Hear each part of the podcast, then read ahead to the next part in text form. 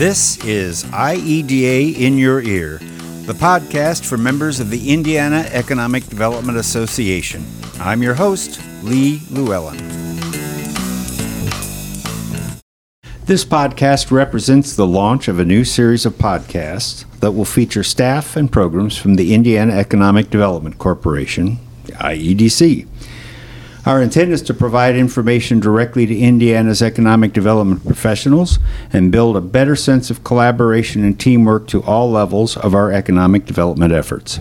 Today I'm joined by Brock Herr, IEDC Senior Vice President for Business Development, Jessica Tower, Vice President of Attractions, and Matt Saltanovitz, Vice President of Domestic Business Expansion. Let me start by asking each of you to explain or define your position and function within IEDC. So, Brock, let's start with you. Sure. Thanks, Lee, and uh, thanks for having us on the podcast. Um, really, I think the best way to describe my role is um, oversee our business development strategy and operations, uh, and also deal making functions. So, um, from site selection, lead generation, and marketing, um, down to incentives um, oversee the team, and then in many cases act as our uh, lead negotiator. Okay, and Jessica Tower, you're the Vice President of Attractions. What does that mean, and what do you do? Well, Lee, that is a great question. The Vice President of Attractions is part of the business development team focusing on domestic and international attraction projects, not only with consultants, but also with companies. So, what do I do? What does that actually mean? I assist in guiding our attractions team members, project managers, along with my colleague Matt, with new projects and companies interested in moving to the Hoosier State. We work closely with our projects and companies interested that are moving here, as well as our LEDOs, REDOs, and utility partners.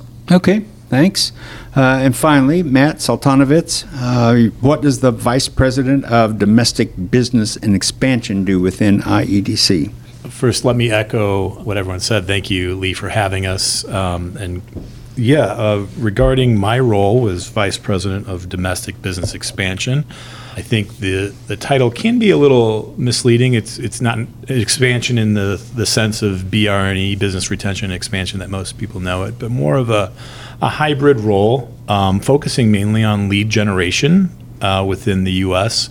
for Indiana's or IEDC's efforts across the nation, and then also business attraction, working uh, along with Jessica Tower and her team, and basically everything she just said. Uh, I do a little bit of that too, and and helping her uh, in those efforts and, and working some of the high, higher profile projects that the, the state might see look, looking across the state for these mega projects we've been seeing over the past year or two. And then uh, also interfacing with our marketing and sales enablement team to make the lead generation process um, more effective. Okay, and I think it helps uh, because part of what we're trying to do through this process, through these podcasts, is help everybody to better understand IEDC, and so this will serve as a little bit of an introduction to some of the staff and help us all get to know one another a little bit better. So, let's dig in now and talk about lead generation and marketing through IEDC. And Brock, I'm going to start with you. Under uh, Commerce Secretary Brad Chambers, IEDC has adopted a 5E strategy. So, talk about the five E's and how they are driving the approach to attraction projects and lead generation. Yeah, thanks, Lee. Um, so 5E uh, is the Secretary's strategy and vision. I would say fully now embraced as the IEDC strategy and vision. It is a play on 5G, uh, meant to mean that we move and operate at the speed of business. And so, what the five E's are external engagement is one. And so, um, think of this truly as uh, telling Indiana's story and value proposition but even going a step further in um, not just telling it, but um, providing actionable ways that companies, businesses, people can take advantage of that. The built environment or environment is another one.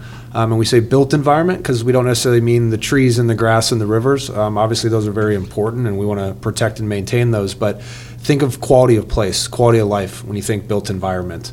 So, really focusing on workers and communities first because we hear that companies, you know, ultimately um, want to, to locate and expand and grow in communities that have that momentum. Entrepreneurship is another one of the E's. Um, this is a, a huge focus for us. You know, the, the stats are abundant about how many jobs are supported by a quote unquote um, startup or entrepreneurial business. Secretary himself started as an entrepreneur. So um, fostering and cultivating, you know, that entrepreneurship aspect, a lot of times that's a younger demographic, also goes to workforce as well. And then economy of the future as well.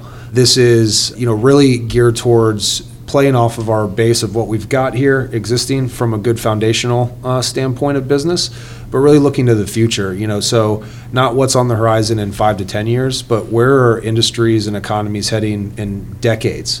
Um, whether it's EV, semiconductors, life sciences, and trying to be thoughtful about all of our strategies as it relates to you know a long-term growth proposition and not just a short-term one. Um, and then lastly, the energy transition would be the 50.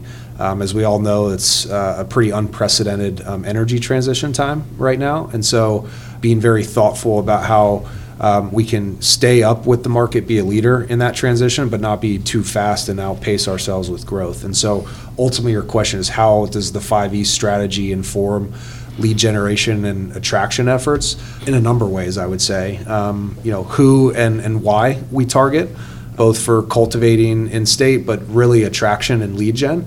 Um, we don't have the resources and the breadth nor desire of a huge state like Texas, let's say, to just throw a wide net and get anyone come all who wants to come. Instead, we really want to be targeted and thoughtful and back that with analysis. And so that's kind of really an economy of the future play there.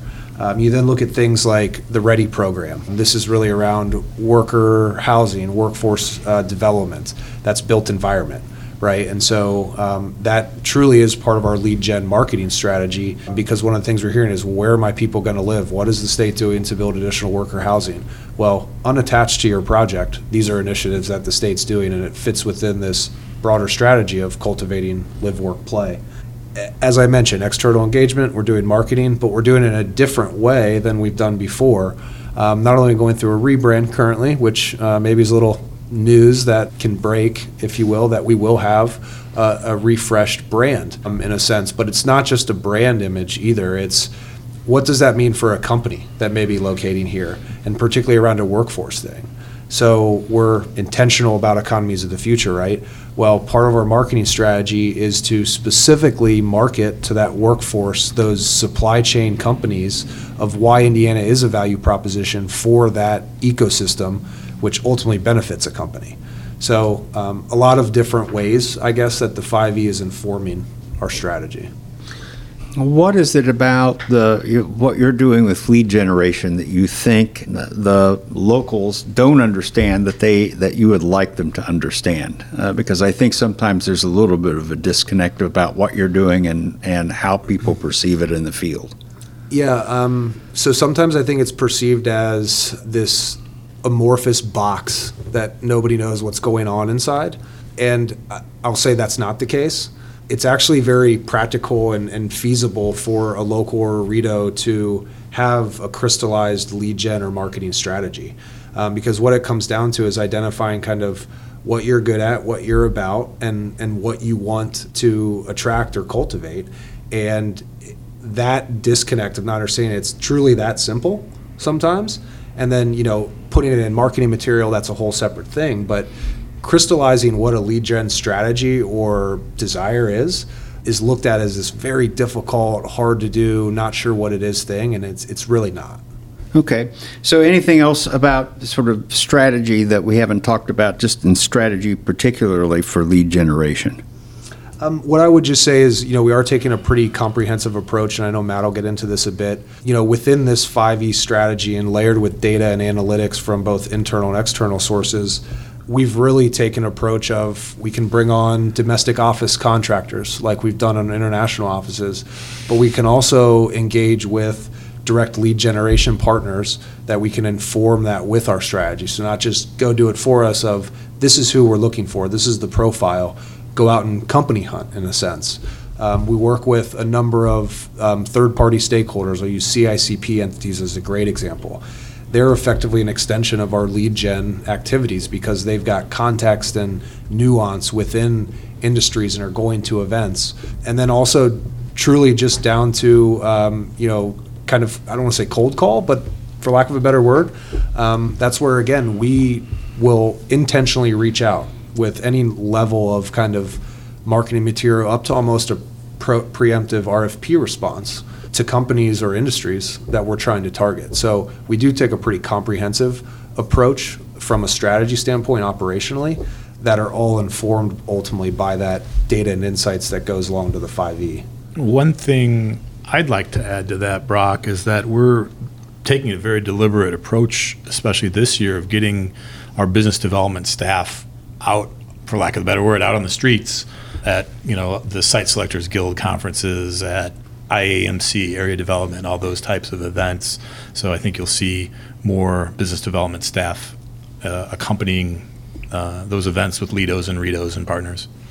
Well, so, but I think there's always a question about, um, you know, how do you know what industries we should be targeting and how is that calibrated on a geographic level because not all areas of the state are, are the same. So, how do you calibrate geography and industry targets? Well, I think with the, the targeting, I, I will go back uh, to the 5E strategy. So I, I, really do hope you like hearing the words 5E because I think we're going to say those uh, over and over because they really do just direct the approaches we're taking. And I think you could apply them to all portions of the state, whether it's in the you know more rural areas that that maybe have more agribusiness. You could look at the agrobioscience um, sectors, or you know something that you know where I'm from. So I, am I'm, I'm you know no secret I'm from Northwest Indiana. There's a lot more, uh, at least towards the lake, a lot more industrial opportunities there. So we could look at maybe the more advanced technology for manufacturing there instead of the you know traditional smokestacks that you might be thinking of when you think of manufacturing. And Lee, I might add too, this is where we see some really you know thoughtful communities that will come alongside of to kind of cultivate their lead gen strategy. And um, you know just use Fishers as an example. They've created this little life science district up there and we've been intentional over the last couple years in terms of marketing and outreach. And so that is kind of more of a cluster ecosystem lead gen strategy that they've intentionally embarked on they already had that foundation there and they knew they wanted to be life science with Roche but to get to your, your question is how do we determine geography and industry overlap? What we've seen is these economies of the future in this 5E. Some of them we know, EVs, microchips, life sciences. What we've now heard directly and also layered with information from workforce experts is we've got so much of the foundational workforce here that applies to all of those economies of the future. And it truly does stretch across every corner and nook of the state. And so, from a state level, I think that's where we see a gen opportunity is the economies of the future, those that are already here that are growing. We've got the workforce and skill set that easily transition those skills. And then down to that more refined level, that's where then we can create a little bit more industry specific um, ecosystem benefit. Think of Warsaw, medical device capital of the world, Northwest Indiana, steel and all things related steel, um, any number of pockets of auto across the state. So a lot of it is driven by what's here and what we know those existing industries are heading towards and trending and where that lead gen activity could lead.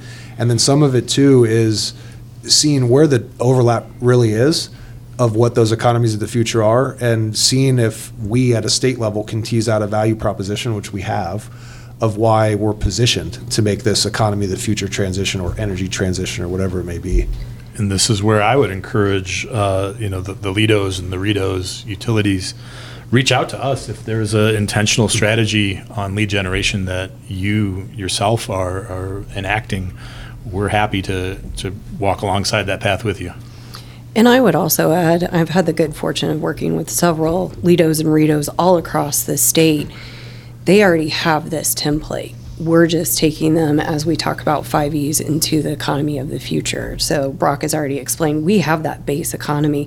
And I would say a good share of our LEDOs and REDOs have this in their strategic plan. So how do we amplify their existing strategic plan into an economy of the future? So how do you know that? So there are individual communities that have their targets understanding comprehensively sort of the big picture in the state, how are you how do you document that in the process?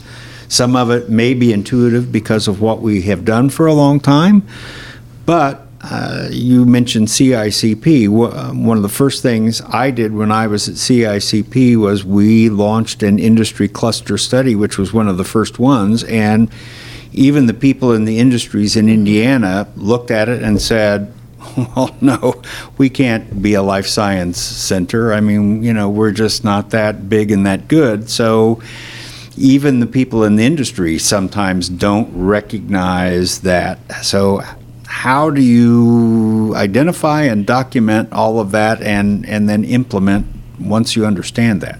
How's that happening? Yeah, maybe I can take that initially. So it's definitely informed by a lot of research and analytics.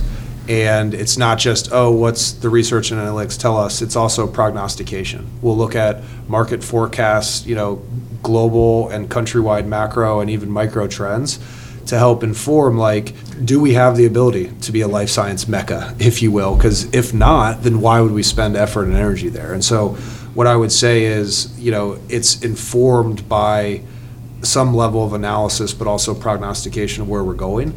And and then frankly it's informed by anecdote you know direct feedback that we hear from our auto OEM manufacturers of precisely what their supply chain is experiencing and where their industry is headed. I mean, that's great feedback that we should never, you know, look in the mouth when we're hearing the person who rolls into these big macro trends that you see at the national level telling us this is exactly what we're experiencing. So that's part of, I guess, the informative process. And then you mentioned it, the third party experts. Like we bring them in to say, like, is this technology real? Is this company, are these players, if you will, known entities in the industry? Do they have a track record of success? And then this is where I'll kick it to Matt. Even is once we get a lead, we then have a lead score as well. A number of factors that once you ask a little bit more nuanced, deeper questions can help tell you like. Is this just a conversation? Are they looking to develop their own business development list, or what whatever it may be. So, do you want to talk about that a little, Matt? Yeah, and and not to jump ahead because I think I'm gonna we're gonna talk about this a little further as well. With you know, we have our domestic business development offices across the country where we receive leads from, as well as a couple of outside vendors, and then some of our you know staff. As well as uh, our international offices will bring us leads. When they come in, you know, of course, we, we vet them and to make sure is, is this the right type of company we want to see in Indiana, we go through similar to our, our deal scoring model with our project um, scoring as, as we look at in, investing into a company. Is this lead worth us taking you know the appropriate amount of time? And uh, wh- where does it go? Where is this lead or as we're calling them internally opportunities? Where is this opportunity rank within uh, the scale? Is this something that is going to develop very quickly, or is this something that's going to be six months to a year out so we know how to prioritize it? How does it fit within our 5E strategy? Another way for us to prioritize it. And so, maybe to simply put, Lee, is we have, I guess, leads that can turn into opportunities that turn into projects. That's the process, and we do that tracking internally in our um, customer relationship management system, CRM. But along each of those steps, there's kind of some validation or due diligence that's being done. You know, questions as you get deeper into conversations beyond just, uh, "Hey, I'm interested to learn more." That's a lead into, "Hey, specifically, this is our growth strategy. This is what we're looking at in the next couple years." That's an opportunity. Down to okay, now we've got a board approved investment plan in XYZ that converts to a project. So there are those levels of kind of due diligence and vetting that happen as we move it through our process. But I think you've also referenced the fact that not everything fits. And I think that's something that's hard sometimes for you know, specifically uh, some elect, local elected officials and others to, to understand that you know we have, well, this looks like a great opportunity. Why wouldn't we be just be chasing it and throwing money after it? But why don't some things fit? Number of reasons. I mean, a lot of times it's driven by factors that the client feels like the site's not ready or that a community may not have the sufficient workforce or the region. Um, down to even things like um, smaller municipalities sometimes um, the public services they have down to water and fire for a larger operation just isn't the level of comfort that the company would need. And so some of that a local can control, some of them that can't. But that's where I think if what we've done is take a clear look in the mirror of what we are and what we aren't, and what we want to be, and how we would get there. And I think if you have that crystallization, you can then see projects as they come through and then start to have some type of vetting or prioritization of this is the type of industry that aligns with what we want, what we have, where we want to head versus just any and all project that comes in. I think this goes back to Matt's point having some type of crystallized lead gen strategy or comprehensive plan helps inform ultimately to what level you pursue projects or ask certain level of questions or how aggressively you even incentivize. Yeah, and, and even some sometimes, which I think you may be referencing, Lee. There's some projects that that may not be a great fit for the company or for the community, and the community may not realize it. Oftentimes, and, and I've definitely found this out in my in this new role for me, and we've all seen these what I'll, I'll call in a speculative projects. You know, projects that just don't pass the gut check. Uh, so you have to do an extra level of due diligence to you know maybe ask some tough questions. You know, can you provide me a very uh, extrapolated business plan? Can you prov- provide me uh, some proof of financing? and you know sometimes you just it, it, doesn't pass pass any of those tests and and that's when you know that's not a good fit at all so maybe that that's i don't know does that answer yeah yeah i think uh, again i think um, I mean, I often talk about there. There, there was an old saying a long time ago in around economic development: "Shoot anything that flies, claim anything that falls." And and you know that that sort of applies to I think the attitude that some people have about well but, but this you know but this company wanted to come here. But I think I think we should all take comfort in the fact that we're being much more discriminatory in terms of conducting an analysis, making sure that it's a viable opportunity and that it's going to be a company that can flourish within the Indiana environment and the Indiana economy and has the necessary supports. And so I think that's the message we take out of that is that yes, but not everything really is a good opportunity and not everything fits. And so that's exactly that's right. exactly where I was going. So Matt, you you talked about uh, you you brought up that term of domestic offices. And, and the correlate, I think, is that uh, for many of us, we've known about the international offices that were positioned to tell Indiana's story, but now there are these domestic offices. So, what are they, and kind of what what's their purpose? Sure. Um, so the domestic offices, I mean, they're essentially kind of an intentional attempt to recreate the success of the international offices, but on, you know, obviously a domestic level. Uh, obviously, the international offices are going to have some level of diplomacy that isn't necessary on the domestic offices. So, but but very similar functions of performing that business development and lead generation functions for us.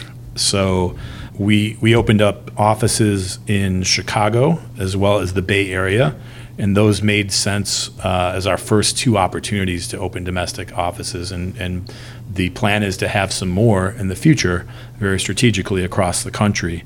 You know, kind of a, a approach, multi approach for these markets. You know, obviously the lead generation, we're obviously hoping to get some some attention from companies, but then also some brand awareness. It's no secret probably to a lot of people that Indiana doesn't have a, a negative correlation or connotation to it elsewhere within the com- country. We just have no no there's no correlation or no connotation with with Indiana. There's we're not necessarily at the top of their mind, so we want to change that. And then uh, fostering some some more of the specific market segments out there. We'll good, use a good example of the Bay Area is just that's you know the the home of entrepreneurship and innovation in the country, and we think there's some opportunities there to to bring some of that over to Indiana, some expansion from the Bay Area. You know, many of these companies may have to be based there, but they don't have to expand there. And there's there's you know a striking difference between the business climate on the West Coast versus what we find in Indiana. And you know, taking that back to Chicago, you know, I'm you know been with IEDC going on seven years now. I started out as director of Northwest Indiana. I, I definitely know there's a striking business climate difference between Illinois and Indiana. We may not still be running those um, Illinois ads anymore, but people still to this day talk about that, and and they you know a lot of these smart businesses know that there's a better opportunity here on our side of the border, and we want to be deliberate on how we we market or market to those companies. And if I can just add, Lee, too, the domestic offices are going to be a good vehicle for us. Um, I'll use CICP partners again. The Bay Area and Chicago, or the California office, they're going to be heading out there for a number of events where they've got contacts where previously we haven't been able to have, you know, a true representative alongside of them. And so for a lot of this domestic travel and conferences and trips that are not specifically site selector, we're going to be able to leverage these offices to go to. And so, by no means am I offering that we can just go anywhere that a LEDO or REDO wants, but um, we would encourage folks that, particularly if they're going on Bay Area, you know, sales gen or lead trips, to let us know um, as there may be some opportunity for us to get uh, Jillian Oaks, is her name, engaged. And I would say same thing with Chicago and these other offices. But that's one where we've already heard folks say, hey, we've got a trip in March. Can we get plugged in with Jillian when we're out there? And our answer has been absolutely yes. Yeah, there's already uh, plans in the works for a pretty big conference um, in, involving ag, ag. So excited about that one. And I think that's also an opportunity for our locals that target these specific conferences. And if, for example, in the Bay Area, as we kind of stick there, we do have that rep that's out there that they can attend, coupled by our CICP partners and uh, an extension of our business development reps. It's almost a team-based attraction approach, like we talked about with BR&E. That's it's a good. team sport. yeah. So so now that I've got you talking, uh, Jessica, let's let's shift the focus here and talk about let's uh, attraction and request for proposals. Uh, so I'd like for you to talk a little bit about the process that occurs when a lead comes into IEDC. What happens internally when when you get those leads? Thank you, and great question. Internally, we can receive leads in different manners. We've already talked about our domestic and our international offices, which we receive leads from, but we also re- receive leads from site consultants, brokers, and even our REDOs and LEDOs. So we would take in those requests. Um, they come in different varieties, shapes, or forms. But let's use a site consultant, for example, because that's probably our most common lead generation that we receive. Okay. We would get an RFP or an RFI with very pointed specifics on what they're looking for, or their client is looking for. We work in coordination with our site selection manager, Sarah Salisbury, on those leads. Um, it's usually an internal conversation to start out with, with the site consultant to really kind of needle in on the specifics. So we know we're providing the information that those site consultants need. We then um, create what's called an active need. And that active need or project that will go out via code name will go out via Sarah with the attachments of the particulars to the project. So how many acres are they looking for? What's the square footage of the building? What are the electrical needs? Now, we may not have all the information, but we're providing as much as given to us back into the local communities. And we really don't want to decide necessarily the site and the building from those consultants. We want that feedback from the locals on those. So that's why you have that traditional RFI, RFP that goes out. So it could be in a targeted area or it could go out statewide. So it comes in that different form or fashions. The active need goes out. We ask a response from the locals in a certain time frame. Um, one of the common questions or requests we give is this deadline real? Yes, the deadline is real. it is given to us by the consultants.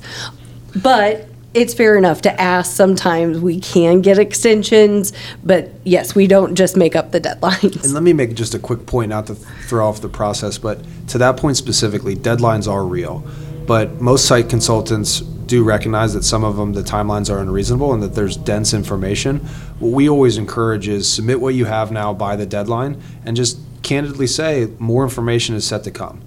And a lot of the times you can get it in the next couple days and it's no harm, no foul. Yeah, absolutely. And and I had that kind of traveling down the in my talking points as well. So thank you, Brock.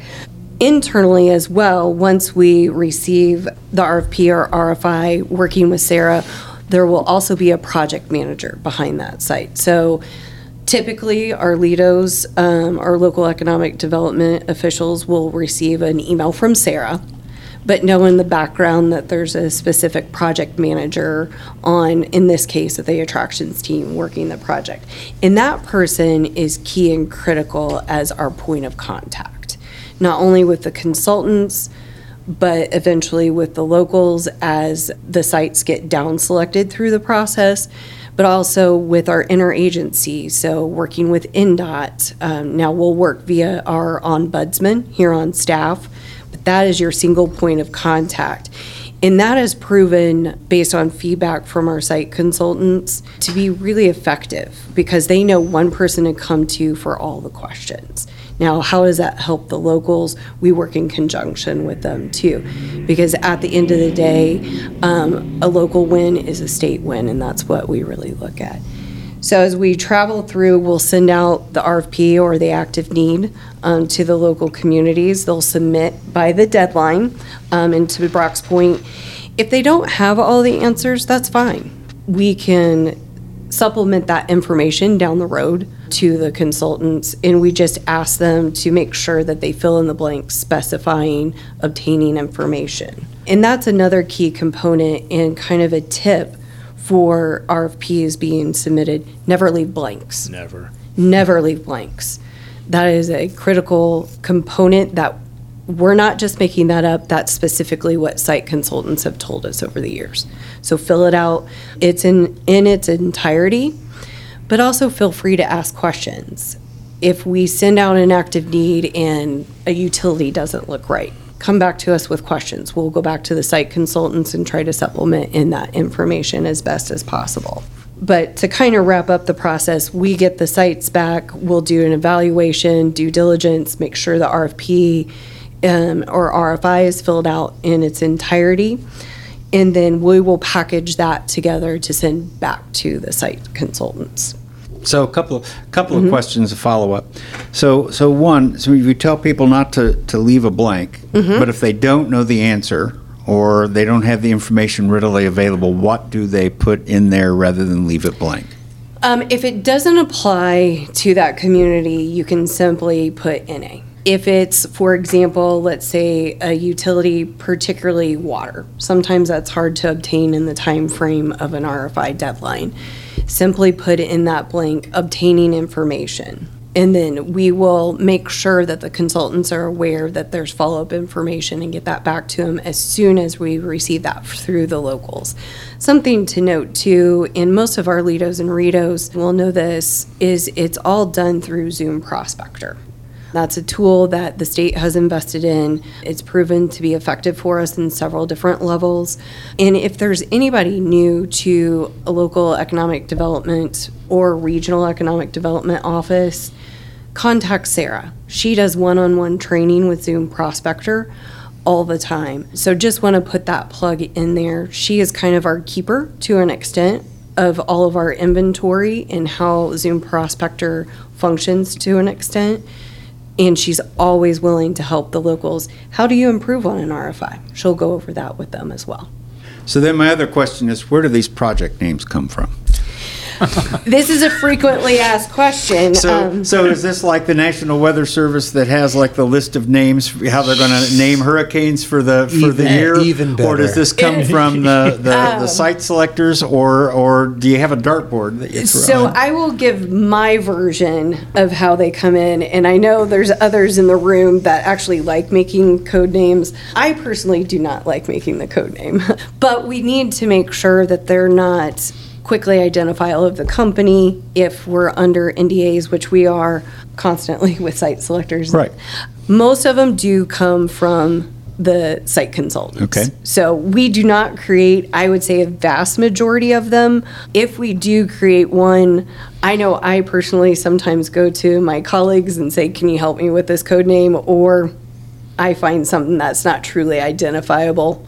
That will tag to the project. I just wondered. You Yeah. know, it's it's you know I hear about you know as I'm making the rounds, people say oh, you know yes, well it's Project Alpha, and it's like okay, so This who is one of my favorite parts of the job, Lee. So I love naming project names and giving them something crazy and um, obscure. So to Jessica's point, anytime it's a consultant-led project, they typically always name Okay. their own. It's a lot of times like the company-led projects. They won't realize they need to create a code name, so they'll ask us to create one, and then that's where again it's it, it's actually a kind of fun thing here for us to create a code name that really, to Jessica's point, is some type of red herring, but in our funny, weird internal way has some direct connection to that project. So I'll just use uh, an example. Project Fusion is what we called the Stellantis Samsung deal. Okay. And it was a fusion between two cultures and types of companies a battery maker and an OEM, one from France, one f- or the Netherlands, one from Korea. So it was a fusion. okay. All right. I'll add my two cents that the joy and, and fun of, of naming a project quickly disappeared for me after about a month on the job. But that might be the in, in the function of being a project manager that saw like you know dozens of projects and it, it gets a little tricky sometimes of you know trying to think of ah, see how do I reference a Beatles album or whatever? Uh, and and sometimes it's just random. I'll be walking into the office and it will be like July or August and you know look at the the, the flowers nearby. I'm like oh okay Project Sunflower And, and that's where I would say, in seriousness, um, you know, it, it, it is important to be thoughtful of what you're going to call a project if you've been given the opportunity to call it something. We had a situation where it was an FDI, particularly FDI. Words or phrases in English may have other meanings or frankly loaded meanings in other cultures or histories. And so there was a French project I can remember where we had to change the name because somebody smartly said it shouldn't be called that. And it was It was actually the company that that named the project in a very tongue-in-cheek way, but it's still, if it got out, or even talking about it internally, we not, didn't not a good look. Yeah. So it, it's important to have fun with it, but you know, be mindful and smart that you're not giving away too much or walking yourself into an issue. Okay. I walked us down that cul-de-sac, so I'll try to bring it back. Sorry. Uh, um, so back to we, we talked a little bit. Matt talked a little bit about sort of how we do due diligence, but you know that's serious business. When you get a prospect, you have an opportunity. I mean, how do you know, and how do you go through that process of determining uh, is it legitimate? and whether it fits or not. It's not, I mean, part of that may be a gut check, but there has to be some more science to, to the process. So I would say that's multi-pronged because frankly, at the beginning, sometimes we don't even know who the company is. Okay. And it could be every bit of three, six months plus before we actually know who the company is. So we continue the communication. Let's say it came via a site consultant on several nuances to continually vet that through the process, especially if something jumps out in the RFP or, you know, is this real? Are these numbers real? So it's that continued conversation with the site consultant. Once the company is divulged for us, we have several different means of doing background checks, looking at um, how the company functions. We have PitchBook, which we use frequently here internally just to see what is out there regarding the company and going a little bit more in depth in their financials. But that's once we've learned who the company is, and we actually have or do have a formal due diligence form. You know, if it's a new company to the state, eh, but it exists elsewhere, we do our due diligence through our different means that we have um, through technology, PitchBook, for example. But we also fill out a form and send to our legal department to do a little bit di- deeper dig into that to make sure is this a right fit? Are they say who they are? And to Matt's point earlier, sometimes what's your financials? And getting to the financial piece too, it goes a little bit more to our side of the ledger. But another thing that we do to make sure that we quote vet or be smart with how we approach this is we do then have a deal score um, where it's looking at quantitative and qualitative factors that align with our 5e. T- to your point, Lee, to say, you know, even if it's a real project, does it make sense? And if it does make sense, to what extent do we want to use state resources and at what level? for that. So once we kind of clear and vet that this is a real project, this is a legitimate company, they've got financing, there aren't any red flags, there's still that layer of deal scoring, if you will, which is how strongly does this align with the local, the regional, the state initiatives and strategy and, and kind of what we want to see. I'll just say that the deal scores are going to impact whether we'll work with a, a project that a community would love to see, but it certainly can inform us how aggressive we may be on an incentive package based on that deal score. So it kind of goes back to that quality versus quantity topic that we And I, mentioned. I would also add part of the due diligence, and we may not think of it necessarily under due diligence, but the wages. There's oftentimes we receive wages that one do, may not look right. We know it's not going to be competitive in that area. It's not competitive within the industry. So we also will run um, through our processes and our data analytics individuals what should the wages be for this type of industry, these positions, to make sure that the company is on target with, frankly, how they can recruit employees once they land here in the state. Hmm. I think oftentimes that's more true of international foreign, you know, foreign direct investment projects, just because maybe they just don't have the experience here in the U.S. of knowing what to expect.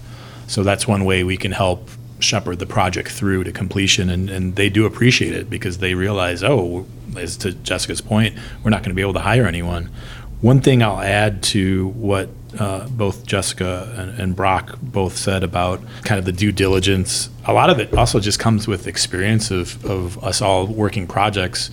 We'll typically find that the consultant driven projects, even before we know who the company is, those are typically legitimate. Not all the time. I mean, everyone can take on clients that aren't necessarily legitimate, but I think typically you'll find that those are more safer than the ones that were I'll reference it, you know, approached by a singular per- person who has a good idea and has a speculative type project. So uh, I'll start with, with you, Jessica, for this question, but everybody can weigh in on this. What do when we when we're responding to these uh, to the leads and the prospects and the opportunities?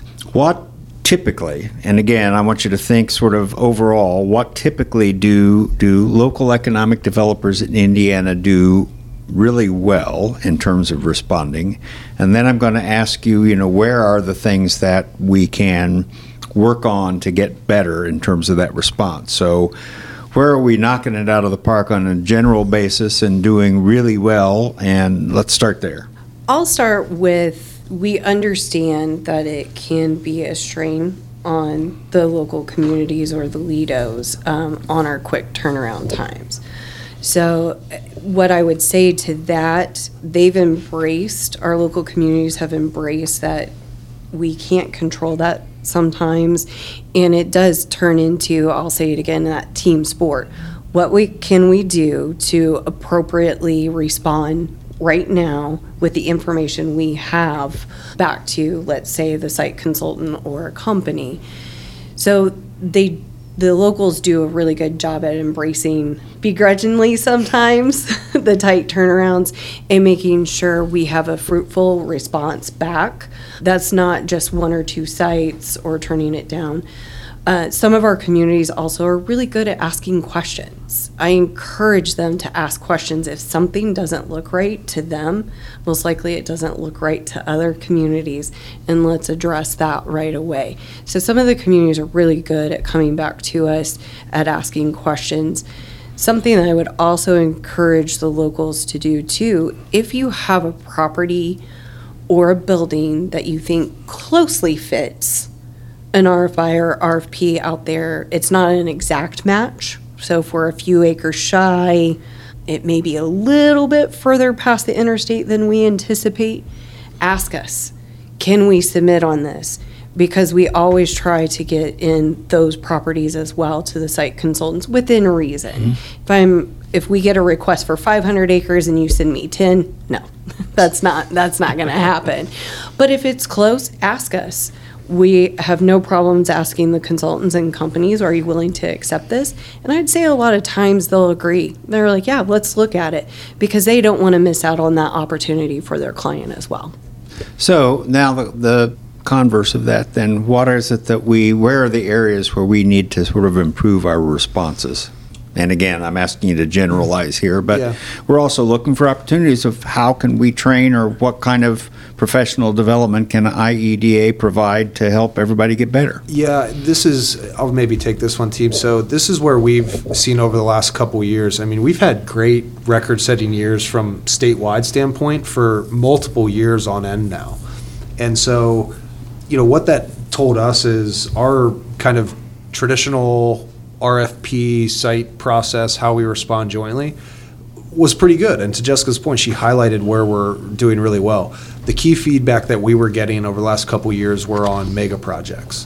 Things from site readiness and coordination between state and locals down to even just how you show on a site visit itself. And so that's where I'd say we've gotten much better and on some of these high profile projects have really partnered well with the local community to improve upon this area. And so what I think we can do better is really on these larger projects particularly. I think we're doing on the, the, the traditional size projects really well, but larger projects are combined and joint RFP responses, particularly as the down select process happens. It's one thing that we've heard big time from site selectors is great, we don't care really how it's packaged when it initially comes in, but as you down select, this should really be packaged together nicely. So that's an area I think that as we now have a better idea of how those should be packaged, we can communicate better out to our LEDOs and REDOs of this is what it's going to look like as your community may get down selected on a bigger project.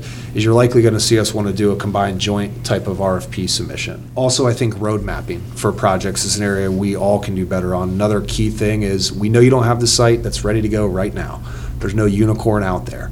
However, if you can show me a realistic plan to land acquisition, utilities, all of that, you're in the game. So to Jessica's point, you may have a site that's 10 acres short, has a three, four year timeline for its utility build. On a lot of these bigger projects and even some mid-sized ones, that's totally fine. Submit. Um, but have a roadmap and a plan. Don't just submit and say it could happen. You know, have a plan behind it. And then lastly, what I would say is the site visit showing.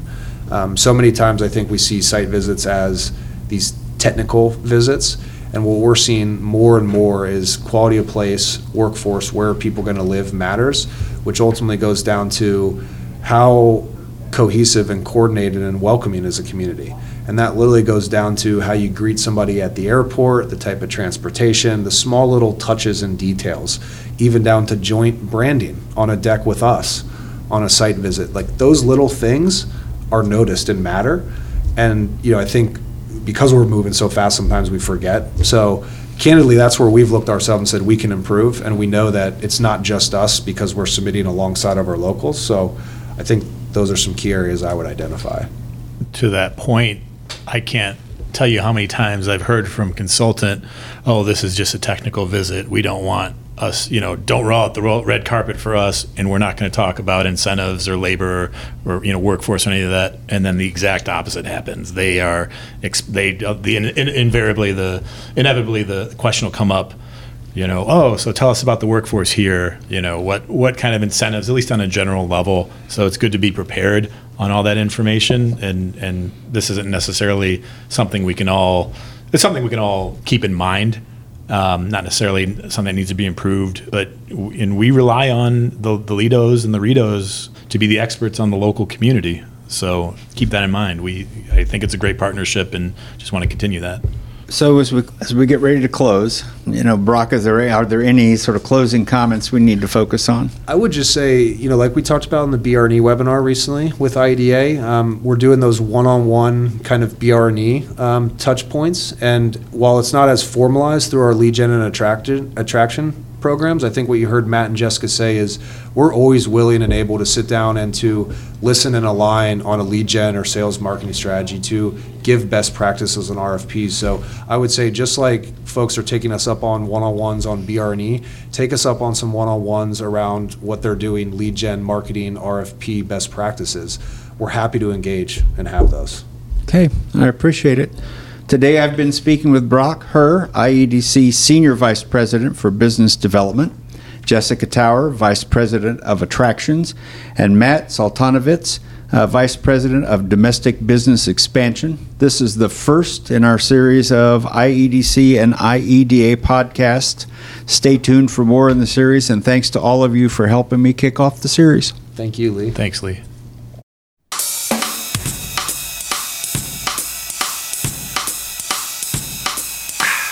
You've been listening to IEDA in Your Ear, the podcast for members of the Indiana Economic Development Association. All content on this podcast is copyright 2023 by the Indiana Economic Development Association, which retains all rights to this content. And by the way, the theme music was composed and performed by me, Lee Llewellyn. Thanks.